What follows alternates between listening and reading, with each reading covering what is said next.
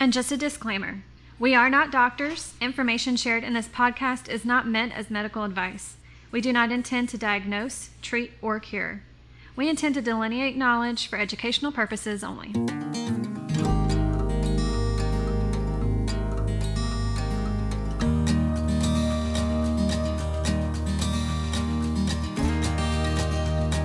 Welcome to Native Trees and a Bag of Weeds podcast. I'm Messy. And I'm your boy Jared Wade. How you doing, Messy? I'm doing pretty good. Oh, yeah, it's been a good day. Been a good week. Yeah. Weekend, week, all of it, kind of. I think you fixed me I did. week. Yeah.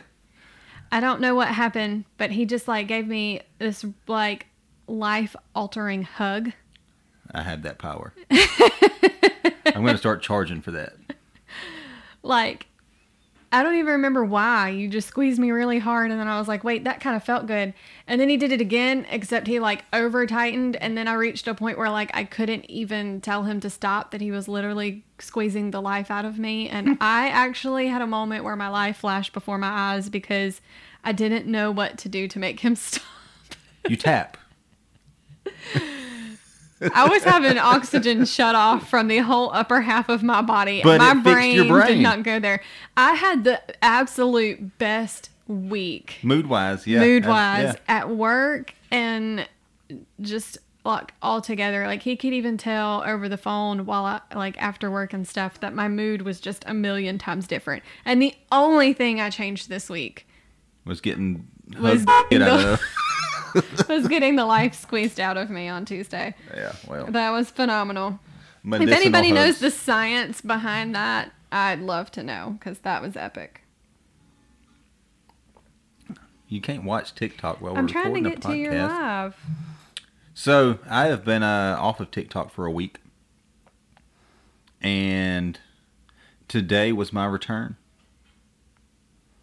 Ma'am, I'm trying to conversate with you. I'm listening. Oh, okay. So I, I'm back on TikTok after a week off, Yeah. Yeah. And How uh, are your videos doing? uh, they're on there. so go check them out. I am trying to get more consistent in posting at least once a day.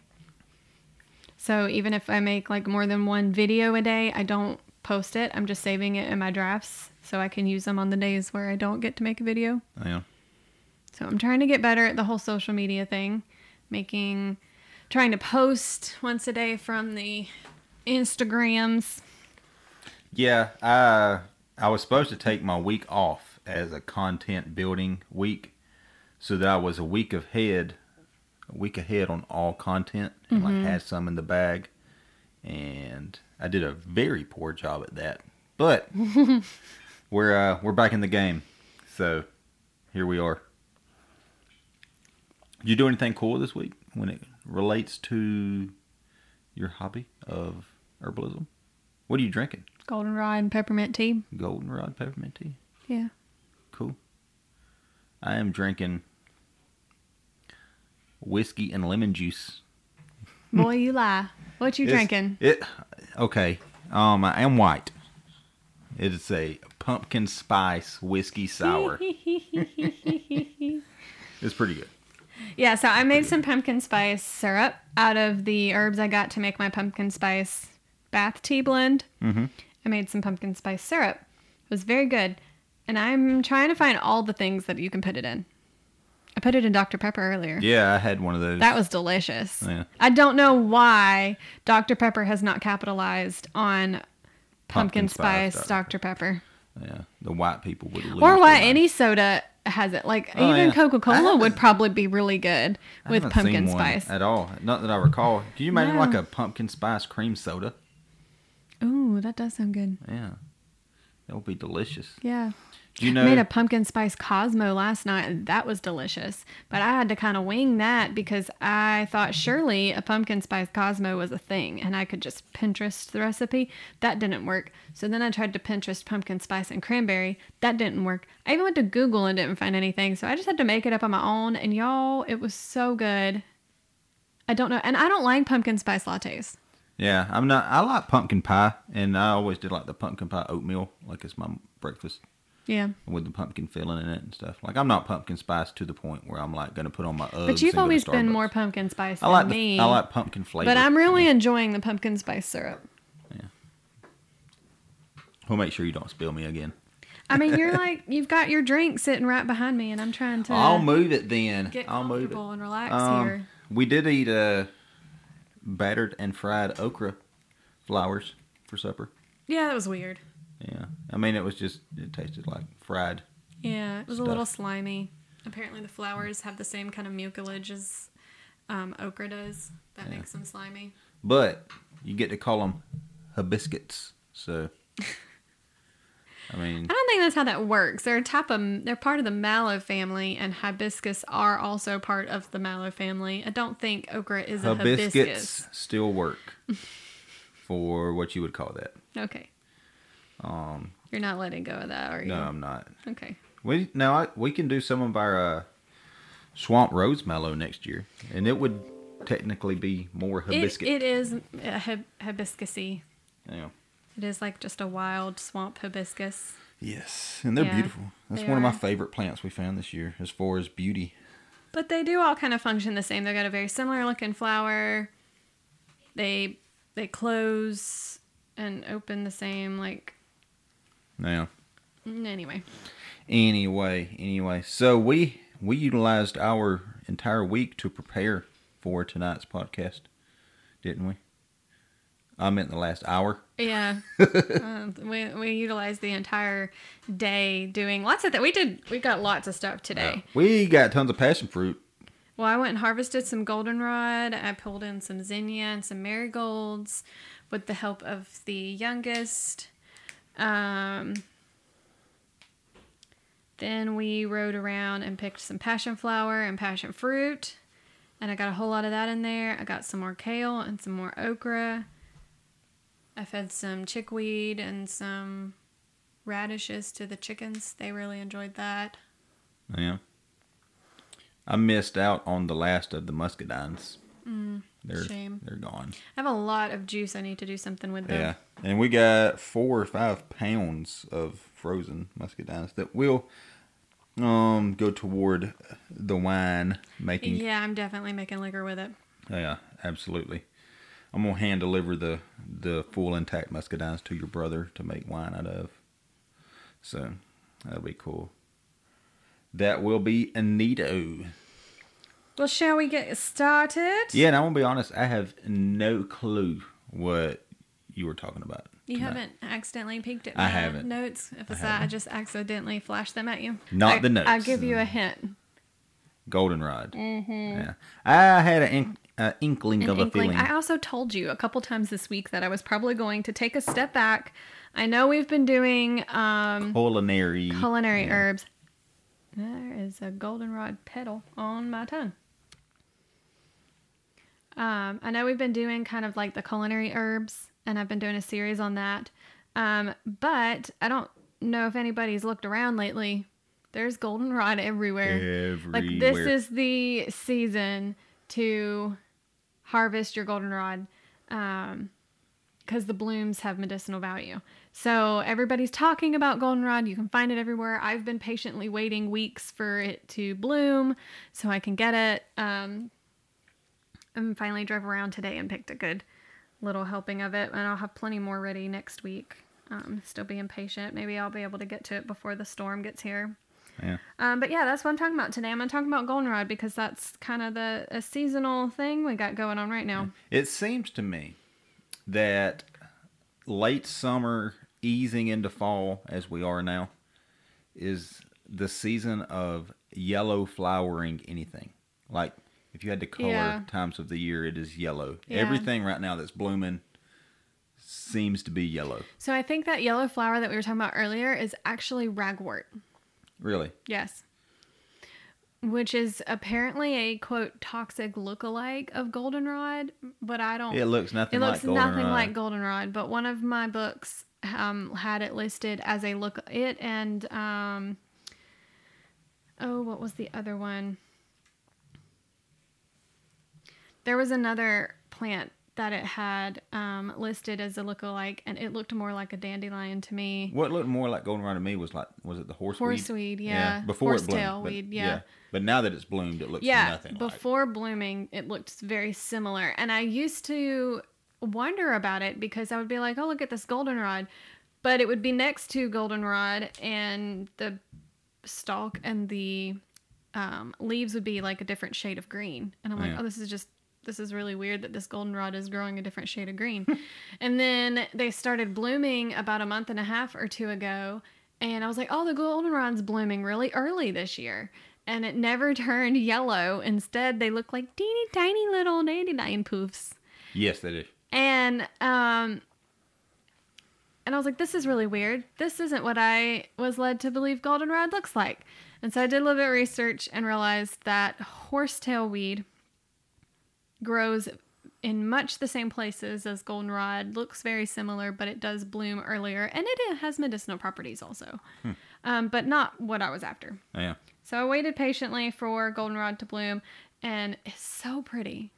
It really is. It's so bright yellow and cheery. Um, so goldenrod is part of the Solidago genus, and there are over a hundred Solidago species in North America. wow. Um, Solidago canadensis is the most common eastern species in America. It is part of the sunflower or daisy family we know as the Asteraceae family. Um, Solidago is Latin, uh, means to make whole or to heal.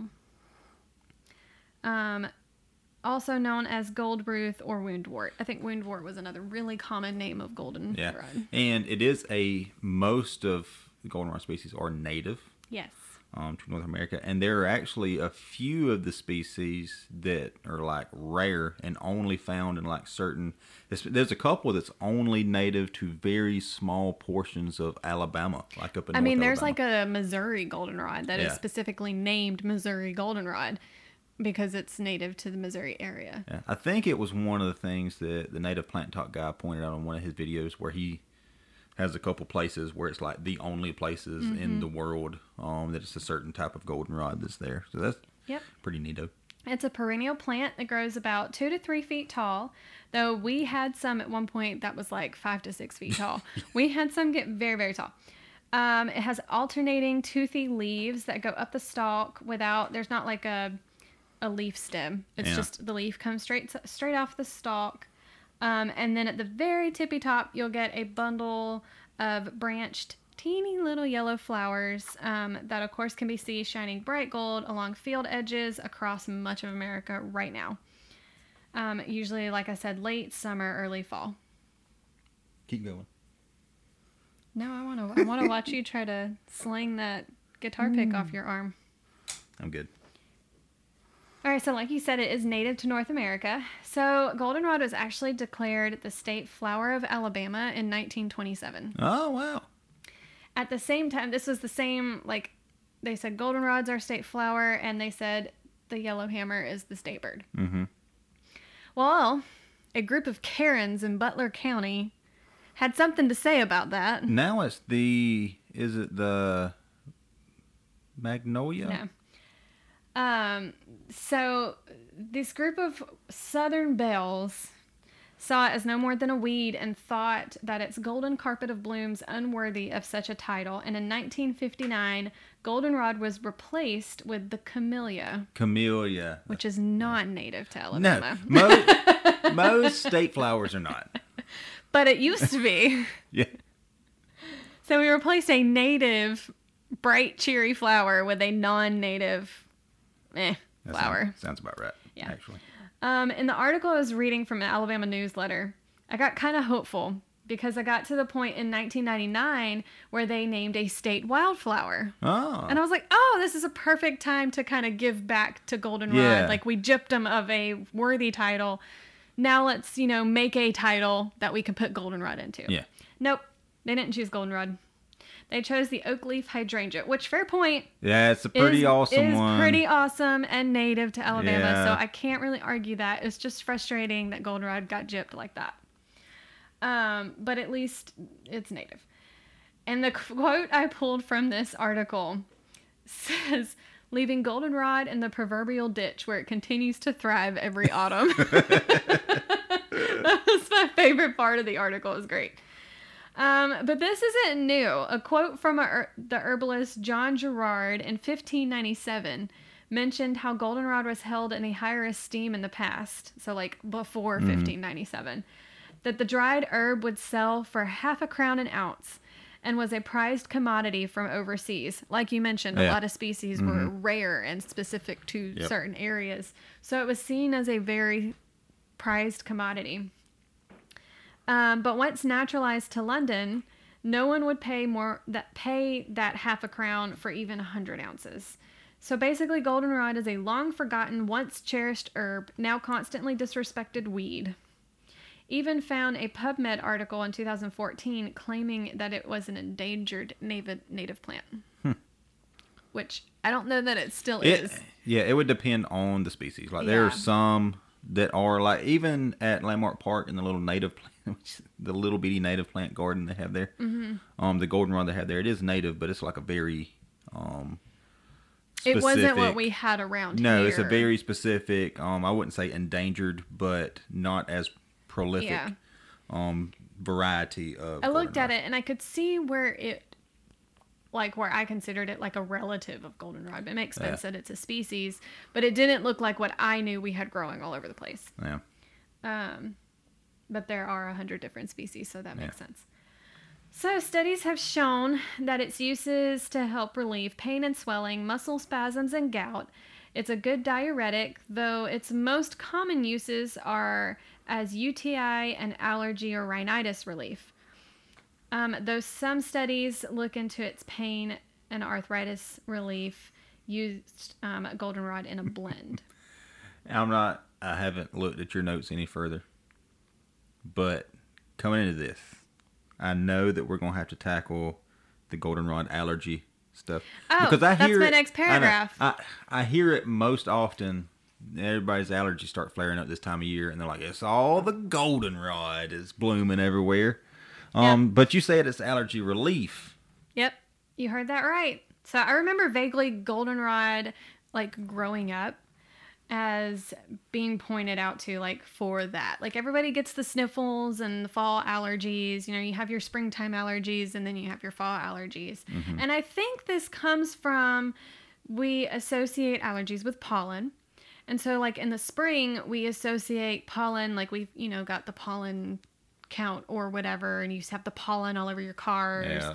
and it's this yellow dust and we're all like oh my gosh my allergies are allergies are so bad there's pollen all over my cars and that's pine pollen mm-hmm. but fun fact also well, I- well, I was we're- about to take that over there. for you. yes, Okay. no we're getting there okay i'm getting ahead of myself let me just reel it back in. Getting fired up. So everybody gets the sniffles and they associate it with pollen. And then because we associate pollen with this yellow dust, I think then we associate it with these yellow plants. We see these yellow plants blooming at the same time we're getting the sniffles and we're like, that's it. That's the cause of my sniffles.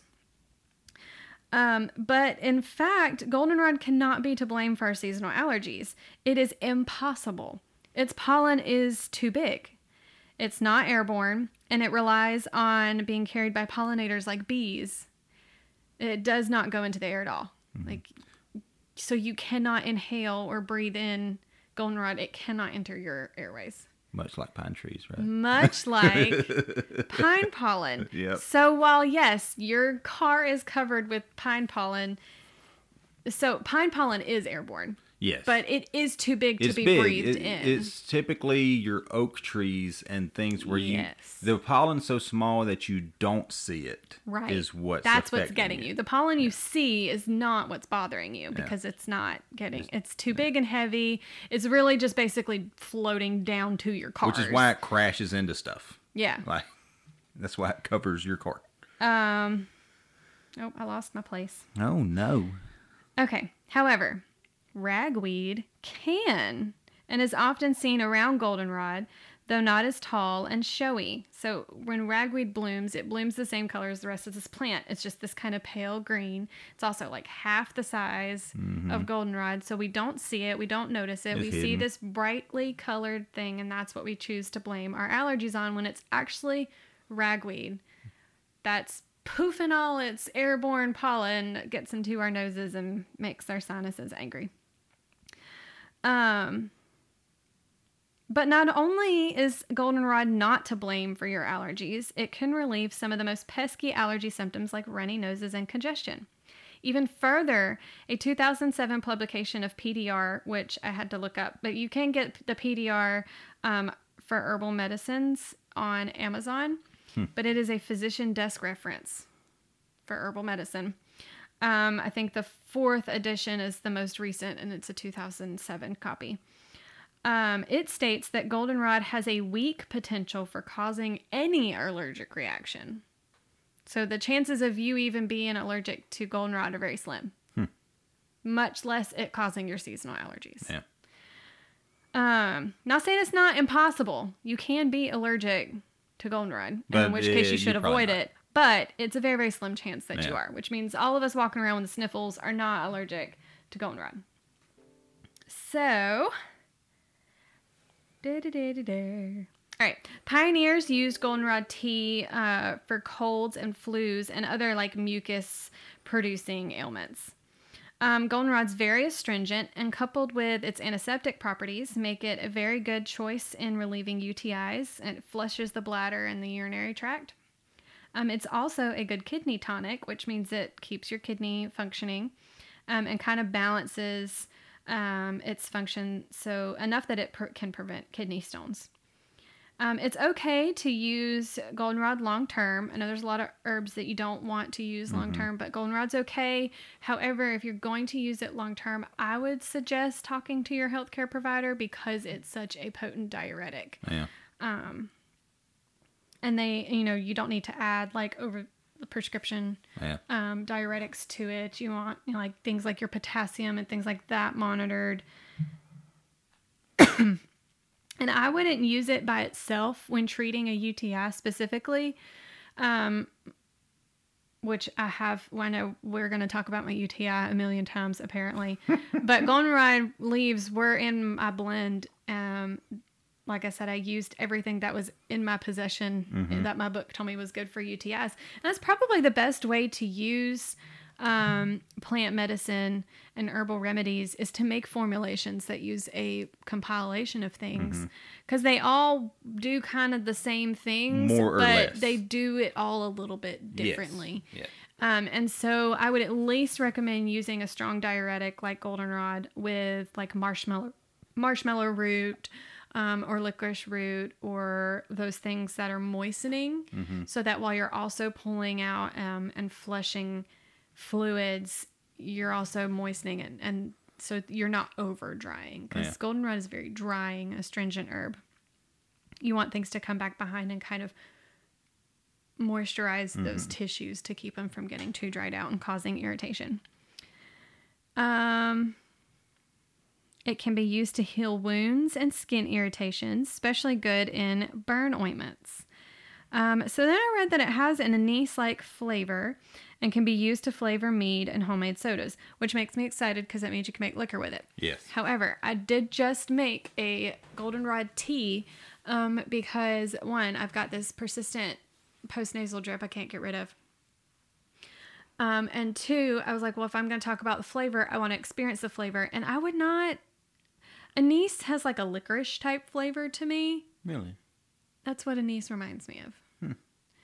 Um, but I did not get that from the goldenrod tea, and I now didn't use the leaves this time. I just did the blooms. Um, what now it just tastes mostly like peppermint because I threw a peppermint bag in there. Um, but by itself, it it tasted like collard greens. Really? Yeah. Well, I do love. It. I sipped it several times because that's exactly what it reminded me of. And the way it smelled and the way it tasted, it tasted like I was drinking collard green juice. Um, all right, so let's jump into the sciencey stuff. The constituents. Uh, so first I got saponins, which we talked about saponins one time before. Um, saponins create. It sounds like soap, Mm-hmm. and it sounds like that because it kind of works like that. Yeah. So anything saponins give certain plants this lathering quality when they're shaken or rubbed in water, Yeah. um, which I think is really cool. And saponins are also antimicrobial and natural pesticides, immune boosting, and can improve cholesterol levels. So, what I find really cool about the saponins and like this lathering antimicrobial quality is these, I think, are going to be your plants that are probably really good to use in soaps. Yes. In like your natural soaps for all you soap makers out there. I don't think Mean Soaper is watching us, but, or if she listens to us, we'll give her a shout out. It's my favorite soap maker. Is Mean Soap, Absolutely. Mean Soaper. She might be mean, um, but her soap is really good. her soap is really great. and I know she uses things like kudzu and stuff, and I don't know if she has a goldenrod soap, but I would be interested in using it Yeah. because it's apparently very skin soothing and it's got those saponins that are going to help with that lather and Goldenrod and Yucca. Antimicrobial. Yucca was the other one Mm-hmm. with saponins we talked about. Um, there were nine diterpenes that play, um, that have moderate antibacterial activity. It's got phenolic acids, acetylenes were found in the essential oil, and those have antimicrobial compounds.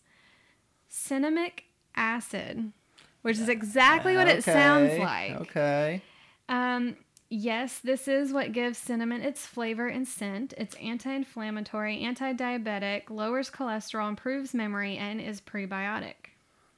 Um, which made sense when I got to that, and I was like, "Oh, that's gonna lend to that kind of anise flavor." Mm-hmm. Um, but then I just totally didn't get that from my cup of goldenrod tea You get at what all. you get. Get what you get. Um, there are flavonoids such as quercetin and that's rude. Uh, quercetin and rutin. Uh, those are natural antihistamines and antioxidants that are also found in apples. And why the phrase "an apple a day keeps the doctor away" came around Oh, yeah. because eh, apples were found to be very high in these specific antioxidants. Hmm. Um, there are tannins, which are astringent in nature, hydroxybenzoates, and inulin, Inulin. I've which heard we this word. talked about when we were talking about dandelion. Yes. Also very high in chicory. So inulin was this prebiotic dietary dietary mm-hmm. diet Dietary. Dietary fiber that aids in nutrient absorption can also decrease the production of unhealthy cholesterol and triglycerides. But I think the biggest part of it is being that prebiotic dietary fiber that it doesn't re- it's not really broken down um, and digested. It just kind of sits in your colon and allows this place for good bacteria to grow, slows down your digestion just enough to allow for more nutrient absorption. Um, so inulin's really cool for your gut health. Actions of goldenrod, um, it's antioxidant and actually shown to be more antioxidant than green tea.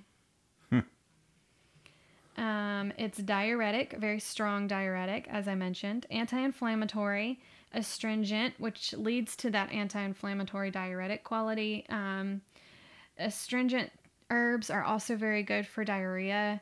Um, and because it's anti inflammatory, it's going to soothe, you know, as it, it kind of helps. It, it's not like taking Imodium that's just going to stop Yeah. your diarrhea. Herbs that help your body not have diarrhea are doing so by supporting your colon and your gut and are going to keep you from also ending up on the other end of the spectrum. It helps your body to fight the issue Yes. instead of It's not just covering up the symptom, it's helping you fight the because it, it, if you remove an issue without fixing the cause or allowing your body to do what it's supposed to do as well, like it it breaks this chain of how things work. Right. Um, and I think herbs uh, in general just do a very good job of assisting Yes. the body. Pharmaceuticals have their place, but a lot of times the way we use them is really just as a band aid. Mm-hmm.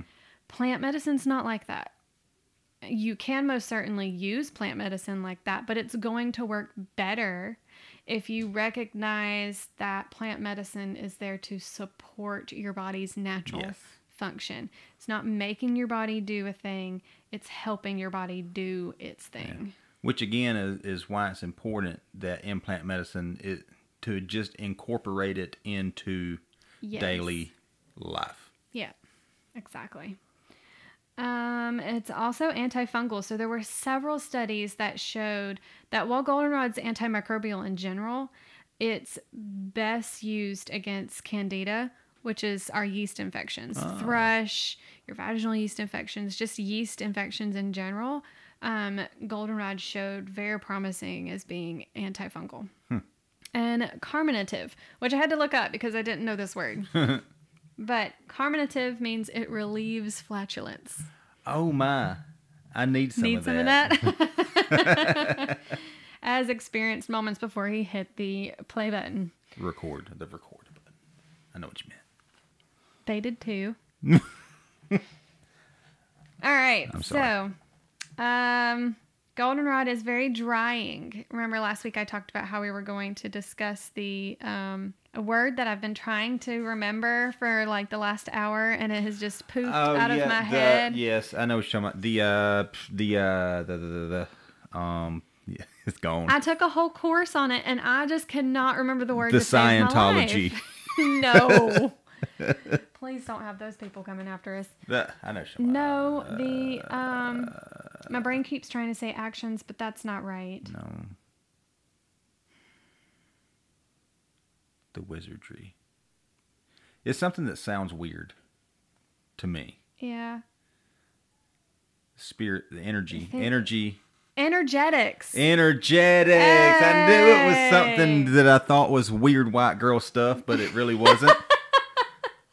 I don't know what that means. Sounds like some astrology. Oh, But it's yeah, So the herbal energetics Yes. of goldenrod is it's very drying and tightening because of that astringent quality. Mm-hmm. Um,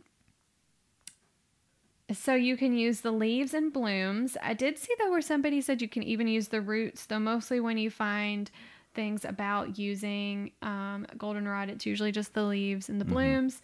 Um, the blooms are what you want to get um, to make a tea for its allergy relieving effects.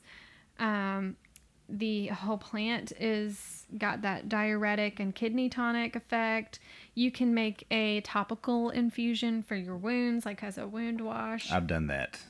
It works. Um, the leaves and blooms are um, can both be used as a styptic poultice to halt bleeding, Mhm. which is the first time I ever used goldenrod. So Georgia was slice using a mandolin to slice cucumbers, I think, or zucchini, and her hand slipped, and she wasn't using the guard, and her hand slipped down the zucchini and cut the tips of at least two or three Oof. fingers. Um, and of course, those were bleeding quite a bit. Yeah. And I went into a straight, you know, not panic mode, but straight, I got to fix this mode. And my go to for bleeding has always been cayenne, which I know Mm-hmm. sounds like it would burn, but that's its taste. Cayenne tastes spicy. It's not burning though.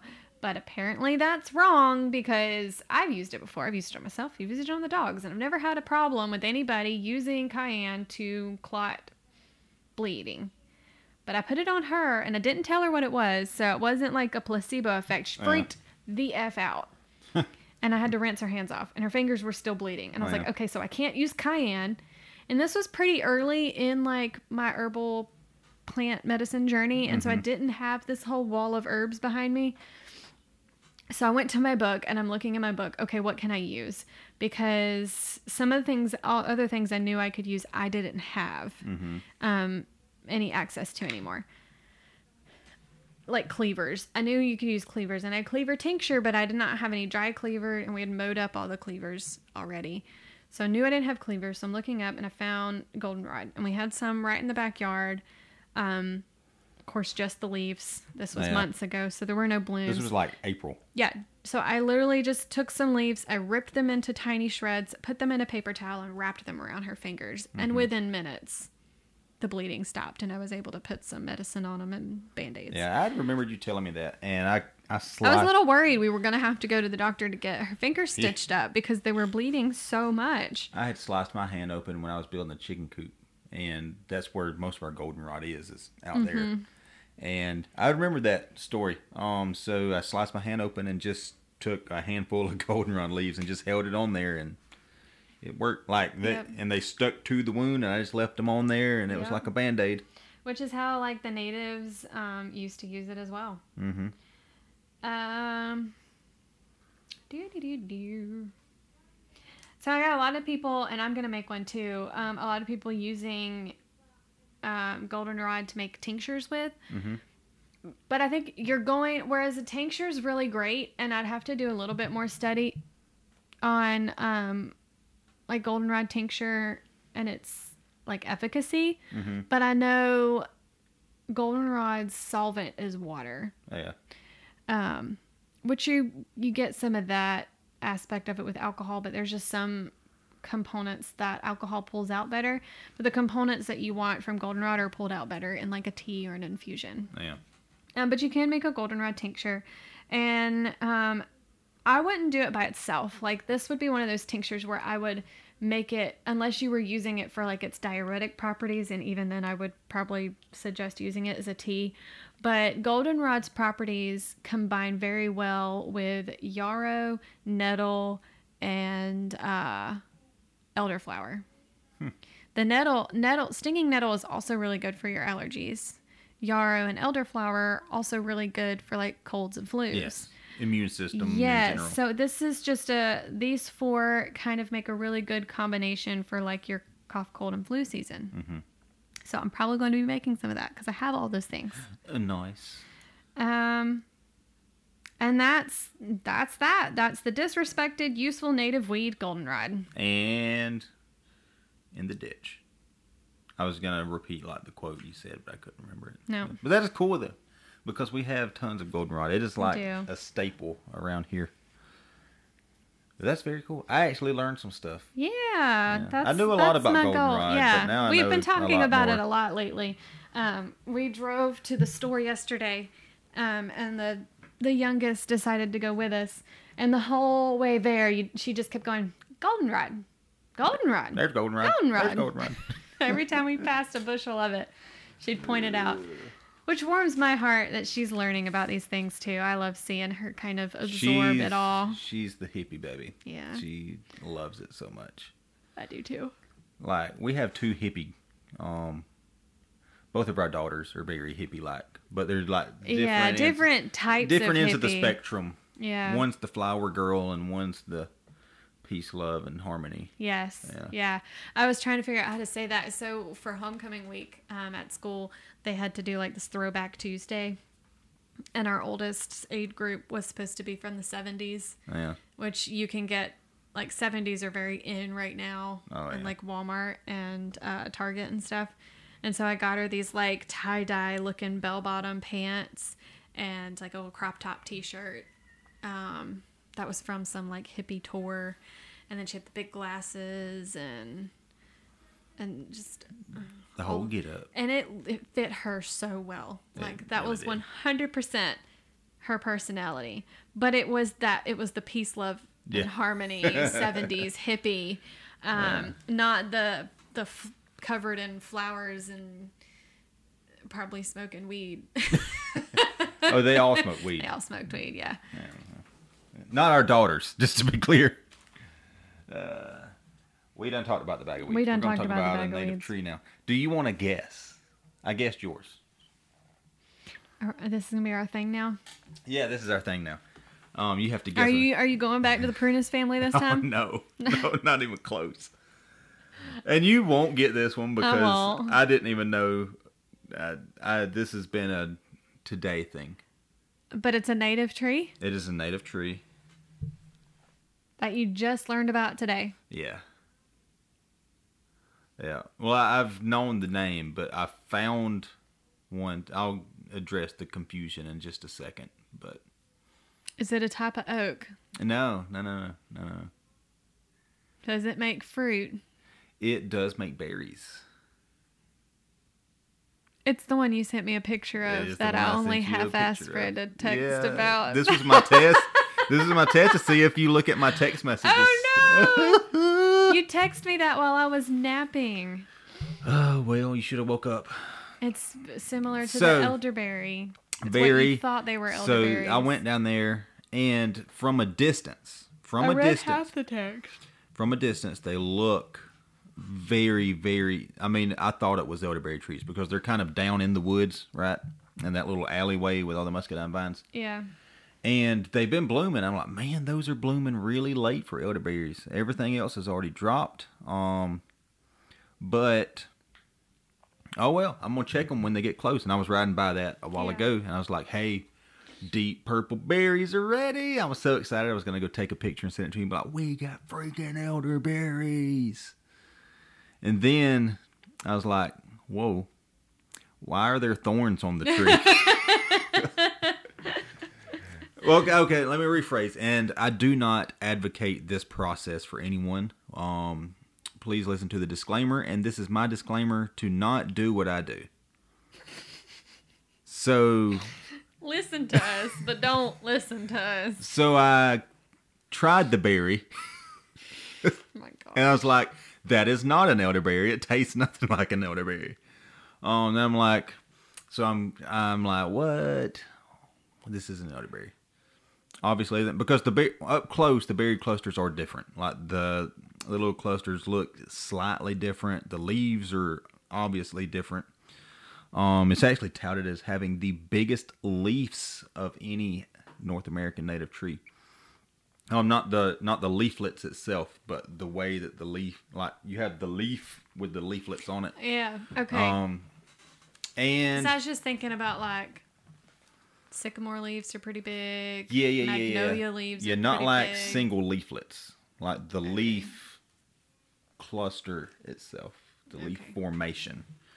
Um, I am talking about Aralia spinosa. That's a fun name. Yes, That, that sounds Hogwarts-ish. it is in the ginseng family. Oh, Yeah, yeah. that's cool. and it is commonly known as the devil's walking stick. Hence, I do remember hence seeing the that. thorns. It makes a lot of sense because the I remember reading th- that in your text message now. thorns are quite gnarly. Um, and it's confused with another species that I'll talk about in a minute. Like, so there's a lot of crossover names because they they're both in the ginseng family and they both have a lot of crossover characteristics. Um, so names like Hercules Club or Prickly Ash or Prickly Elder um, can get confused, and the main one that gets confused is the toothache tree. Um, because I thought you were calling this the toothache tree. it a lot of people do, Okay, and we'll get into that. That's a whole like but then you just you, Argument. you left it at that, so I just dumped it out of my brain. yeah. now that you're yeah. talking about it, I'm remembering your text Yeah. message, but It is also commonly called also the angelica tree, and these it really neatly. It's a pretty common like North American staple, especially among the natives and pioneers. Like Mm-hmm. it is one of the like prime medicinal trees. Hmm. So, and I want you to do an episode on this later in the future because you do it better than me. But I dove in today and I learned a lot of stuff about it. So, yeah, let's go there. It is a Let's deciduous shrub. It can grow seven to twenty-six foot tall. And the bad news is the little elderberry tree I was going to dig up and come plant for you that I Is found in there. those? It's uh, devil's walking stick. Um, and so defining characteristics of it, I did not write any of this down, but I can tell you offhand. Um, it does have like long clusters, uh, arrangements of leaflets. Um, it looks similar to clusters of elderberry, but it's slightly it's bigger, more fanned out clusters. The berries look super similar, but the big thing is if you find an elderberry tree that will stab your ass, you you're looking at um, a devil's walking stick. So as we get into Aralia spinosa, or there's a lot of Aralia trees, but Aralia spinosa in particular. Um, so first we start off with is it edible? That tends to be the first question you get about any plant that you talk about. Um, so the berries, I ate one. I did not die. Yet. Case closed. no, so the berries is much like um the toxicity of say maybe not it's mildly toxic, like very mildly. Um, so a lot like a weaker pokeberry, and it's actually used for rheumatism like pokeberries. So you can eat one, two, three, four, five, and be fine, but you do not want to just engulf handfuls of berries. Mm-hmm. So it's a very mildly toxic berry. Are they like elderberry in that you have to wait for them to be ripe enough? Yes, yes, and you can very much tell. And that was one of the biggest differences I noticed between like the elderberries all turned kind of the same time. Mm-hmm. Like this one had some really deep purple berries and some very green berries, like on the same Mm-hmm. cluster. Um, but they are they are edible. They are very mildly toxic, so approach with caution. Um, the leaves are edible. Um, I, I noticed. Which is different than an elderberry tree. Yes, a lot of research that I f- found, nearly every article um, mentioned eating the young leaves and cooking them down just like you would greens or anything else. Um, now you want to get them while they're young, because at a certain point they get prickles that harden on them. Um, so you want to get them while they're young and tender. You know another thing that amazes me What's that? that I was learning, like thanks to TikTok, because TikTok teaches me a lot of things, but most of the leaves to like our vegetables that we cultivate and stuff Mm-hmm. are edible. Yeah. And so, like, one of the healthiest ways to get so many of your vitamins is, quote, eat your greens. Yep. And then we talk about how hard it is and how expensive it is. And, but literally, you have trees and weeds That, that most of are which, edible and higher in nutrients than your store bought stuff. So, it's literally the easiest way to get your nutrients is to just eat what's in Yes. your backyard. And this is going to go even deeper. And I'm not both feet on the evolutionary stuff, but humans do adapt. We are adapted to certain climates, lifestyles, things of that nature. Yeah. Um, so now in an age where a lot of people have moved around a lot and stuff, but, but if you say your family's been here for generations, right? Um, and you're kind of in the same like us, like I'm like the seventh generation or so on this farm. I thought you were fifth and the kids are sixth. Yes, I'm well, farming it, but now there was before that like prior family. Oh, okay. So like a hundred, almost a couple hundred years of my family in this one spot. And I truly believe, now I haven't done like laboratory scientific research on this, that humans are adapted to certain climates and areas. So the things, the nutrients and the foods and the medicines that you find in a certain climate that you are also adapted to are going to be very well suited um, very well suited to your needs. Because that's how ecosystems work like squirrels that live in Right. southeast alabama are gonna be much more adapted to the plant life here Right. than squirrels in washington state and i think humans would work the same way Yeah. because ultimately that's how nature works and we're still a part of nature Yes. now, we're humans, but we're still a part of it. So, anyway, and blueberries. Like uh, I think somebody said that the blueberry leaves are higher in antioxidants and stuff Than than, the the blueberry, blueberry, itself, itself. yeah. which is in, was an interesting. I saw, I did see that TikTok, and I found that interesting because the anthocyanins is what gives blueberries hmm that purple color, and that's the antioxidant Yes. property. So when he said that, I was like, but but they've got that coloring, and that color is what gives them. Hmm So I just found it interesting that the leaves have more, Yeah. and your leaves are a blueberry or not. And in the same realm, we're still talking about a, a berry with Yeah. that purplish exactly. color.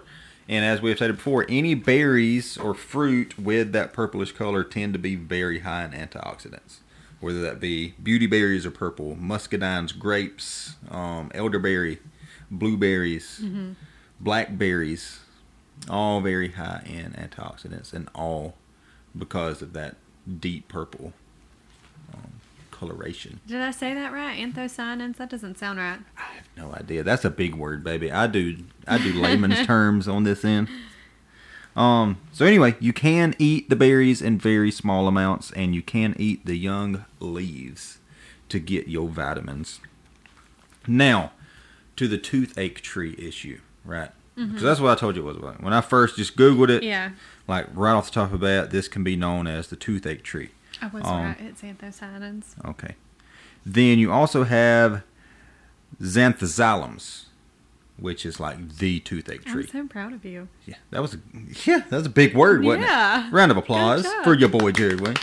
Um, so Zanthoxylums is so I've heard of people taking this for a toothache, um, and it literally works like what's the like Orajel, Mm-hmm. like it literally numbs your mouth. Like I think another word for that I've tree. heard of a toothache plant. I didn't know there was Yeah. a toothache tree. Yeah, this is um, it actually has another name for it is tingly tongue. Oh, Yeah, like it literally numbs it. is Interesting. is better and more potent. I think it was. I actually think it was again the plant talk, native plant talk. Kyle Arberger on his podcast when he was talking to um, the lady I sent you on Instagram. I really loved that episode because it merged his native plant conservation in with her plant medicine in, and I was like, hey, that's a good idea. We should do that. Uh, Hillside Farmacy with an F. Uh huh. Yeah. Anyway, so he was talking about they were out in the field and he had a tooth that was really hurting. And I think one of his buddies gave him some of that. And he's like, that was way better than Orajel. Wow. Um, so this is they are both confused and both called the toothache tree. I would give the toothache that the toothache title. Um, but as I did my research, this was still heavily used for toothaches. Um, but less so from its numbing agents and more so as an anti-inflammatory. Okay. Um, so still works. Like if you have So you could take both and get pain relief Yes. and actual healing properties. the magical toothache duo. yeah. Um, and both native, by the way. Eh. So very cool. But the confusion is um it is common confused with that other tree. I'm not gonna say that word too much because I might blow my uh the one time that I nailed it. Um so while it is not technically the toothache tree, the devil's walking stick, it does possess anti-inflammatory pain relieving qualities. And historically, like historically meaning natives, pioneers, um, long time back, folk in folk medicine, a tincture has been made of the berries um, that was used to dull pain, and most of the studies that I saw specifically said for like rotting teeth. Like if you had a rotting tooth with a toothache, this was the tree that you tinctured the berries, and you took that specifically for tooth pain. Yeah.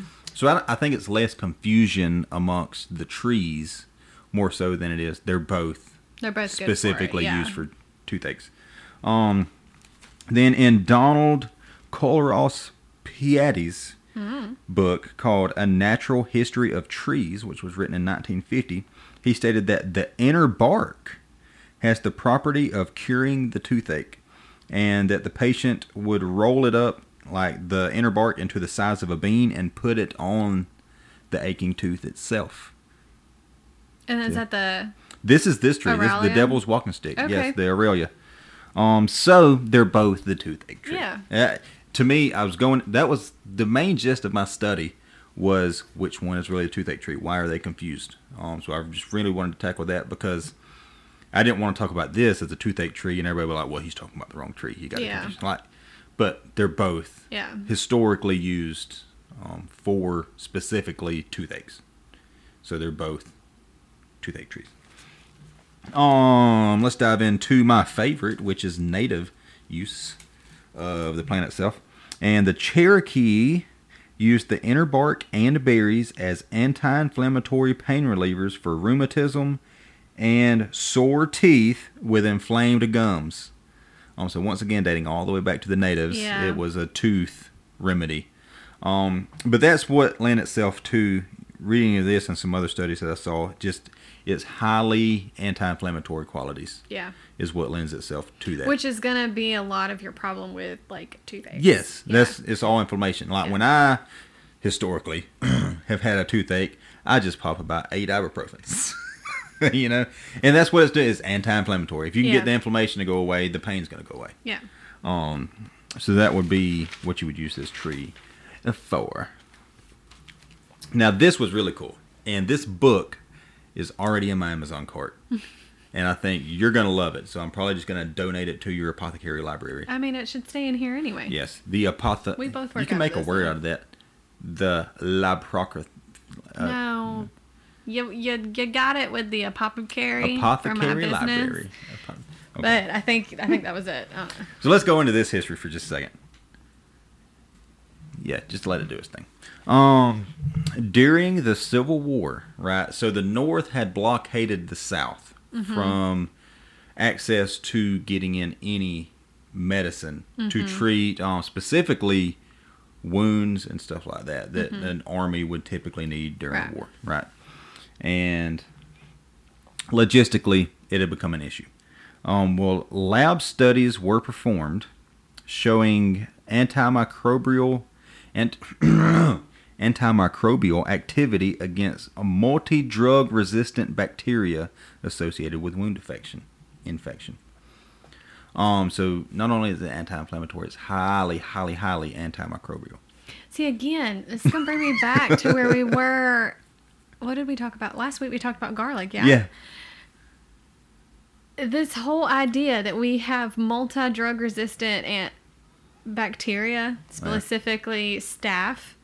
Like staph infections are bad enough, but then you add if it's the multi-resistant mm-hmm. strain of it, and then if they just talk like they end up giving you these very, very, very harsh antibiotics to treat it, but all of your herbal antibiotics and your plant medicine that were Wow. used for infections have been shown This was in a lab. This was an. I know. read the actual. But I, even the even goldenrod, yeah. I didn't touch on that because goldenrod's not primarily known for its antimicrobial. But there was an article that looked at its antimicrobial uses against staph. This was a published article that a med student actually wrote, or it might have been a doctor that was actually pushing for looking at more um, native plant remedies to introduce into modern medicine because they work better than Right. have. Like, so how So- do we just sit here and throw harsh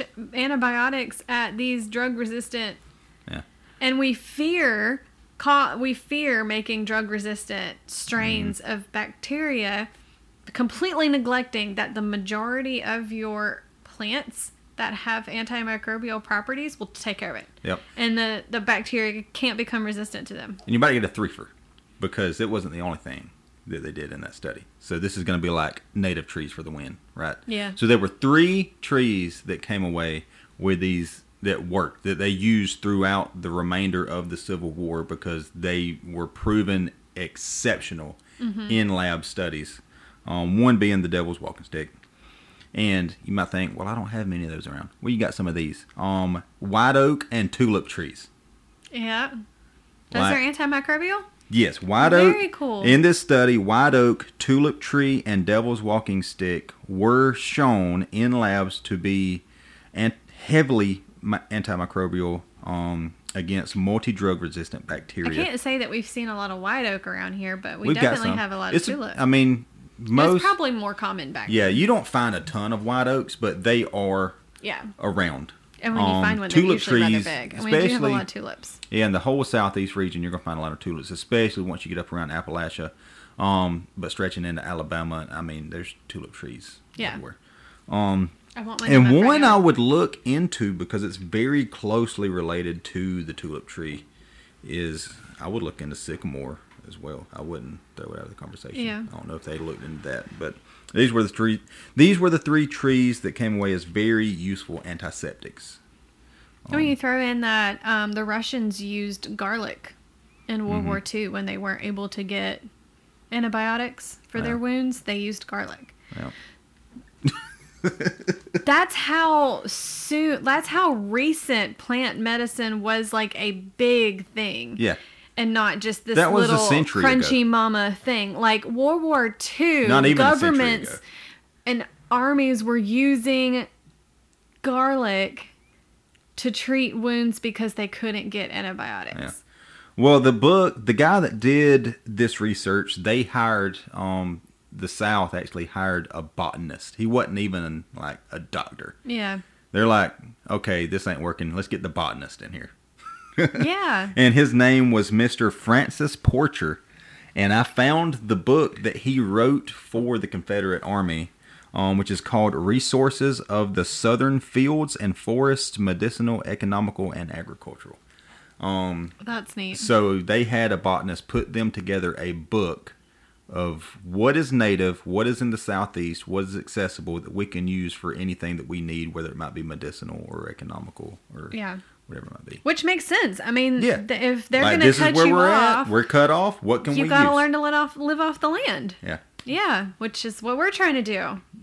but I mean, Please cut me off. please, I'm, society can collapse. I'll be fine. I'll be fine. I'm looking forward to it. It'll be hard, but we gonna figure it out. Yeah. I would rather things be hard than whatever this bullcrap is we got going on right now. What are you doing? I gotta plug my phone in. Oh, okay. Oh, that's not it. You're good. Um, so going back to the natives, I just want to throw in that tidbit about Civil War because that was a very, that was That's a very practical yeah, application for what and we discuss interesting here on the historically. podcast. Yeah. yeah. That like that was that was the most this podcast fitting thing I've ever read in my life. Um, also Iroquois women, going back to the natives, um, Iroquois women getting away from some of the medicinal stuff. They placed the flowers in their hair because of the lemony smell, Oh, and it actually became the flowers became traded as money. Like they were heavily traded. So are the flowers medicinal? um, I haven't looked much. in- From what I read, bark berries was like the two big hmm. things on this tree. Even I had I had a couple studies that came up saying that you could actually break out from the roots, That's but also that the best bark to use is from the roots. right. And going into more, we'll go into a second. That its anti-inflammatory qualities are actually good for skin irritations. I like how a lot of skin irritating relieving plants have Irritate also, your skin. right can also possibly irritate your skin, but that just probably goes along with the like you can have too much of a good thing Oh yeah, absolutely. kind of concept. Um, and just to run down a short list of things that I, I'm sure once you get your hands on it, you should be able to find a bunch about this. I haven't. I browsed through a couple of your books, but not like really looking for it. Um, because that's when I ran into the contradictions between the two different trees. I'm like, I don't even know exactly what I'm looking Yeah. for. So, um, but just a brief rundown of other stuff that didn't seem to be as researched as its anti-inflammatory and antimicrobial qualities. Um, was that the bark was used for cough and cold. Um, and I've actually and for wheezing, um, like if you like upper respiratory issues. Um, some of these were shown in a couple of articles that I read. Um, one of them said that the leaves can reduce risk of getting affected by hypersensitivity, like ADHD. That's what I was trying to think if that's what the kind of hypersensitivity you were talking Yes, about. Yes, because let me lead it into this: um, that the dried leaves can be used as an antidepressant. okay. Yeah. So once I read that in several different, like I only read the hypersensitive thing in like one article, but then several, several, several articles mentioned its use as his dried leaves used for um, antidepressant qualities. That's very interesting. Yeah, I thought that was cool. Yeah. And then also that the dried leaves are also used for curing um, subanemic blood. So that would- be like low iron. Yeah. right? Yeah. So that that would just lead me to believe iron, that blood it has high amounts of iron in it. It could, or Maybe, it could or- have, or it could have uh, compounds that like boost your Mhm. um, things that make blood in your body. Yeah. That sounded really It could do, yeah. professional. That was there. very professional. What um, plant? We are talking about the devil's walking stick. If you uh, We're Google, talking about a tree currently. yes, it is a tree, and devil's walking stick is its common name, Aralia spinosa. And thanks so much for the roses. Absolutely. And I will have I've recorded a short video for TikTok um that I will I will include all of its plant names in so that you can research more for yourself. But yeah, that that was that was all because because I found it this afternoon and I was like, I'm doing this because I need to dig in and learn about it anyway, so I might as well. Nothing motivates like, hey, I Have to do- record a podcast yeah, I in had an to hour. record a podcast in an hour. So, and while I have heard of this tree, this is my first encounter with it on our place. Yeah. So I had a lot of I do remember seeing the the blooms um, when we thought we had found and thinking a- that. an elderberry, and Yeah. just think it was very odd because it wasn't elderberry season anymore. Yeah, But just going with it. yeah. Like from a We don't know what we're doing. from a distance, the trees are like the same size, the same shape. It from a the clusters, the flowers especially look very similar, the same color, yeah. formed the same way. It wasn't until I got right up on it. If it it's say today. from afar, it looked like yeah. an elderberry tree. And I got up on it today. I'm like, elderberries don't have thorns. so I'm like, let me. Are you going to cover elderberry? I am gonna let you cover elderberry. If you're just joining this episode of the podcast, he has told me that in the last two. Three. so, anyway, anyway, but yeah, that's all I got. But I'll leave it there. I'm gonna leave it open ended there because I do want to hear your take. Um, Okay. See what see what you can find on it. It might be way in the future. I but probably. I'm, we- I'm going back to my culinary herbs next yeah, week. I definitely want to touch on this some more and just see. And now I'm glad that we touched on goldenrod, um, seeing as how just like completely disrespected it has been throughout Yeah. the centuries. I'm glad that I gave it its due. When society Uh, collapses, Goldenrod's going to rise up and defeat the robots for us. It's going to be like the underdog, the hero that comes from the Like, ashes. Yeah, It has such good qualities, and I mean, and it's pretty. and it's pretty, and I just it just got straight up disrespected, like all the way back in the 1500s, Yeah. man. But now the whole state flower thing, like all state, like uh, I, we've discussed on here before, the Cherokee rose, which is, I love the history of. It is not native. It is okay. So in the state of Georgia, it is listed as invasive, and it's the state flower. What? Yeah, absolutely, and mo- you'll find that most so most states have gone to to putting out like a state wildflower and trying to. The the best place I don't understand why there's a difference.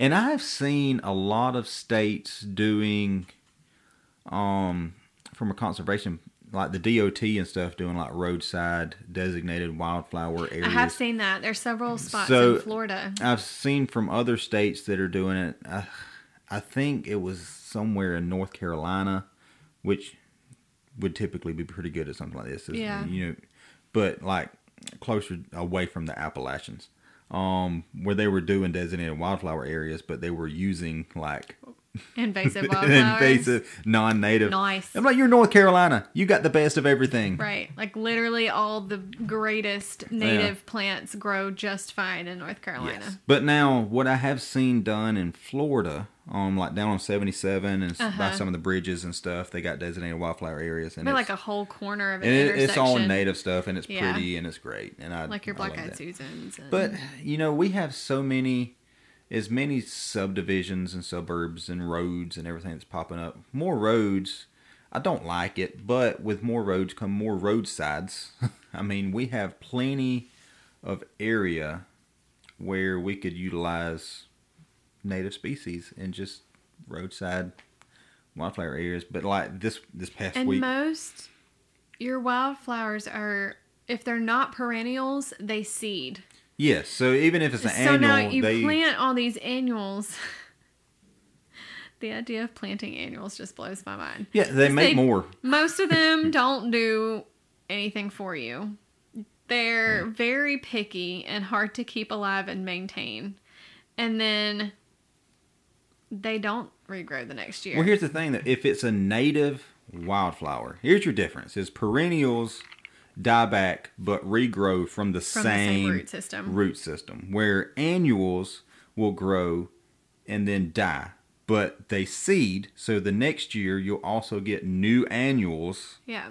that grow. And if it's a native wildflower, nature is going to run its course and do its thing. And you're not going to have to put really any labor into the wildflowers doing the thing. It would save money on Roundup. It would save money on roadside mowing. I mean, like just this past week on the there's a back But road. that's the problem, isn't it? Yeah, there's a back road on my way to work that's beside a highway, and there was Chickasaw plums back in there um, this past year. They didn't make any plums like many of them around here, but that wasn't their fault. It late frost thing. Um, there's oak trees. There was goldenrod, and last week, like uh, the city just came through and sprayed the whole side of the woods, and now it's just brown. And there's like no houses there. There's no like for no reason whatsoever, just like sprayed it. So, uh, and I'm not, again, I'm not coming at that from an a completely anti-herbicide There's a time point and a of view. place. There's a time and a though. place. It's a tool, but to use it mindlessly Yeah. yeah. when when it's not needed or necessary, and you're actually harming the ecosystem rather than using it to benefit, whether that be agriculture or natural ecosystems, then you it's it's ignorance and it's dumb. and it's saddening. Yeah, absolutely. But anyway, above all, nature's gonna do its thing. Like I love seeing uh, wildflowers popping up through like concrete and stuff. Yes, that's so Yeah. cool. Like nature's gonna win. Like St. John's wort, mullein, Yeah. yarrow, all these just really powerful herbs straight up don't care. Yeah. So just lets you know if you wanted them in your yard, it would probably be a lot less work than Yeah. stuff you're planting because it's gonna grow. Um, but I say all that to say that nature's gonna do its thing because nature knows more than we do. Just got to learn about it. Thank you.